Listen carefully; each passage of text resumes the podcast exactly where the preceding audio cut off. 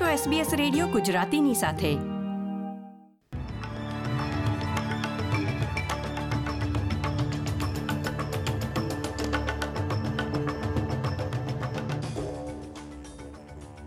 નમસ્કાર. છઠ્ઠી જુલાઈ બે હજાર બાવીસના મુખ્ય સમાચાર આપ સાંભળી રહ્યા છો વત્સલ પટેલ પાસેથી એસબીએસ ગુજરાતી પર. પ્રસ્તુત છે આજના મુખ્ય સમાચાર.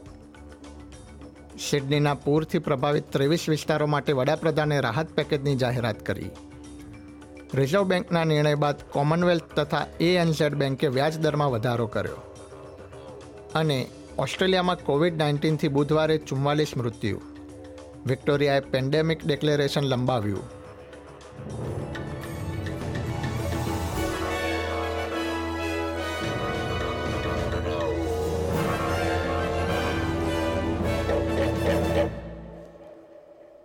હવે સમાચાર વિગતવાર. ન્યૂ સાઉથ વેલ્સના પ્રીમિયર ડોમિનિક પેરોટેએ જણાવ્યું છે કે રાજ્યમાં પૂરનું જોખમ હજી પણ યથાવત છે. ઉત્તર સિડનીના હોક્સબરી વિસ્તારના રહેવાસીઓએ ચોથી વખત પૂરનો સામનો કર્યો છે. ગુરુવાર બપોરે બે વાગ્યાથી પૂરથી અસરગ્રસ્ત લોકો માટે પેકેજ અમલમાં આવી રહ્યું છે. દરેક લાયક વયસ્ક વ્યક્તિને એક હજાર ડોલર તથા બાળક દીઠ ચારસો ડોલરની સહાય પ્રાપ્ત થશે. આ સહાયમાં ત્રેવીસ સ્થાનિક સરકારી વિસ્તારોનો સમાવેશ કરવામાં આવ્યો છે. પ્રીમિયર પેરોટેએ વડાપ્રધાન એન્થની એલ્બનીસી સાથે મળીને જણાવ્યું હતું કે છેલ્લા બે વર્ષમાં વિસ્તારમાં રહેતા લોકોએ મુશ્કેલ સમયનો અનુભવ કર્યો છે.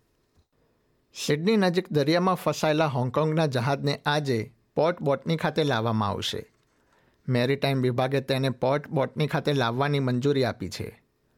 ઉલ્લેખનીય છે કે સોમવારે ચોથી જુલાઈના રોજ જહાજના એન્જિન ફેલ થતાં એકવીસ ક્રૂના સભ્યો જહાજમાં ફસાઈ ગયા હતા. મંગળવારે રિઝર્વ બેંક ઓફ ઓસ્ટ્રેલિયાએ તેના કેશ રેટમાં વધારો કર્યા બાદ બુધવારે દેશની ચાર મોટી બેંકે પણ વેરિયેબલ હોમ લોનના વ્યાજદરમાં વધારો કરવાનો નિર્ણય લીધો હતો. રિઝર્વ બેંક ઓફ ઓસ્ટ્રેલિયાએ સતત ત્રીજી વખત કેશ રેટ વધાર્યો હતો. મંગળવારે તેમાં પચાસ પોઈન્ટનો વધારો કરવામાં આવ્યો હતો. બુધવારે કોમનવેલ્થ બેંક તથા એએનઝેડ બેંકે વેરિયેબલ હોમ લોનમાં વધારો જાહેર કર્યો હતો. કોમનવેલ્થ બેંક દ્વારા કરવામાં આવેલો વધારો પંદરમી જુલાઈના રોજ અમલમાં આવશે. ન્યૂઝીલેન્ડના વડાપ્રધાન જેસિન્ડા આર્ડેન ઓસ્ટ્રેલિયા સાથે વેપાર, પ્રવાસ તથા સુરક્ષા બાબતોમાં સંબંધો વધુ મજબૂત કરવા માટે ઓસ્ટ્રેલિયાની મુલાકાત લઈ રહ્યા છે. મેલબર્નમાં તેઓ બે દિવસ રોકાઈ વિવિધ કાર્યક્રમોમાં હાજરી આપશે. આ ઉપરાંત તેઓ સિડનીમાં કેટલાક પ્રવાસન તથા વેપાર ઉદ્યોગો માટે યોજાઈ રહેલા કાર્યક્રમોમાં પણ હાજરી આપશે. તેમણે જણાવ્યું હતું કે કોરોના વાયરસ મહામારી દરમિયાન બંધ રહેલી ન્યૂઝીલેન્ડની સરહદો બાદ હવે ફરીથી બંને દેશ વચ્ચે વિવિધ દિશામાં કરાર કરવાની તકોનું નિર્માણ થયું છે. તેઓ પાંચ દિવસીય ઓસ્ટ્રેલિયા મુલાકાત દ્વારા ન્યૂઝીલેન્ડને ફરીથી ઓસ્ટ્રેલિયા સાથે જોડવાનો પ્રયત્ન કરશે. આજના કોવિડ નાઇન્ટીનના સમાચારો પર એક નજર કરીએ તો ઓસ્ટ્રેલિયામાં કોવિડ નાઇન્ટીનથી બુધવારે ચુમ્માલીસ મૃત્યુ નોંધાયા હતા, જેમાં ત્રેવીસ મૃત્યુ વિક્ટોરિયામાં, દસ ન્યૂ સાઉથ વેલ્સમાં તથા પાંચ સાઉથ ઓસ્ટ્રેલિયામાં નોંધાયા હતા. ન્યૂ સાઉથ વેલ્સમાં બુધવારે તેર હજાર સાતસો પંચાવન કેસ નોંધાયા હતા.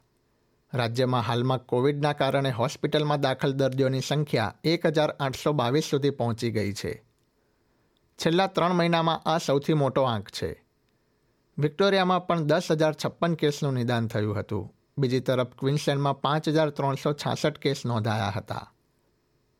ક્વિન્સલેન્ડના આરોગ્ય મંત્રી યુએટડી એથે જણાવ્યું છે કે રાજ્યમાં હાલમાં બે હજાર આરોગ્ય કર્મચારીઓ કોવિડ નાઇન્ટીન અથવા ફ્લૂના ચેપના કારણે રજા પર હોવાથી રાજ્યની આરોગ્ય સેવા પર અસર પડી છે.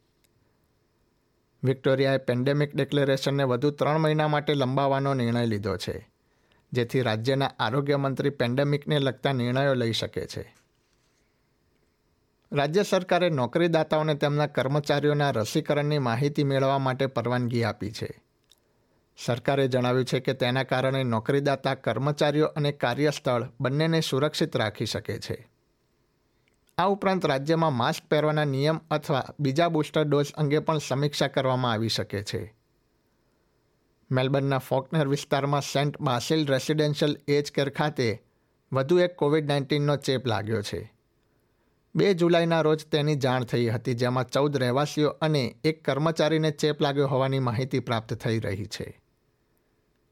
સોમવારે વર્કસેફ ઓસ્ટ્રેલિયાએ એજ કેરને Occupational Health and Safety Act અંતર્ગત વર્ષ બે હજાર વીસમાં બનેલી ઘટના બદલ નવ મામલામાં જવાબદાર ઠેરવ્યું હતું. ત્યારબાદ કોવિડના ચેપના કારણે પિસ્તાલીસ રહેવાસીઓના મૃત્યુ થયા હતા.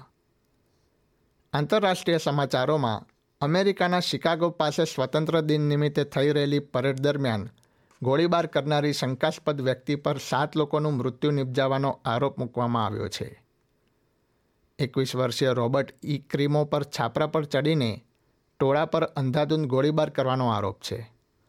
જેમાં સાત લોકોના મૃત્યુ થયા હતા જ્યારે ડઝનથી પણ વધારે લોકો ઘાયલ થયા હતા. જો તેની પર લાગુ કરવામાં આવેલો આરોપ સાબિત થશે, તો તેને જન્મટીપની સજા મળી શકે છે અને પેરોલ પર છૂટી ન શકે તેવી શક્યતા છે. ઇલિયોનસ રાજ્યના એટર્ની જનરલ એરિક રેઇનહાર્ટે જણાવ્યું હતું કે તેની પર હજી ઘણા આરોપ મુકાઈ શકે છે. આ સાથે જ આજના સમાચાર સમાપ્ત થયા. આ પ્રકારની વધુ માહિતી મેળવવા માંગો છો અમને સાંભળી શકશો Apple podcast Google podcast Spotify કે જ્યાં પણ તમે તમારા પોડકાસ્ટ મેળવતા હોવ.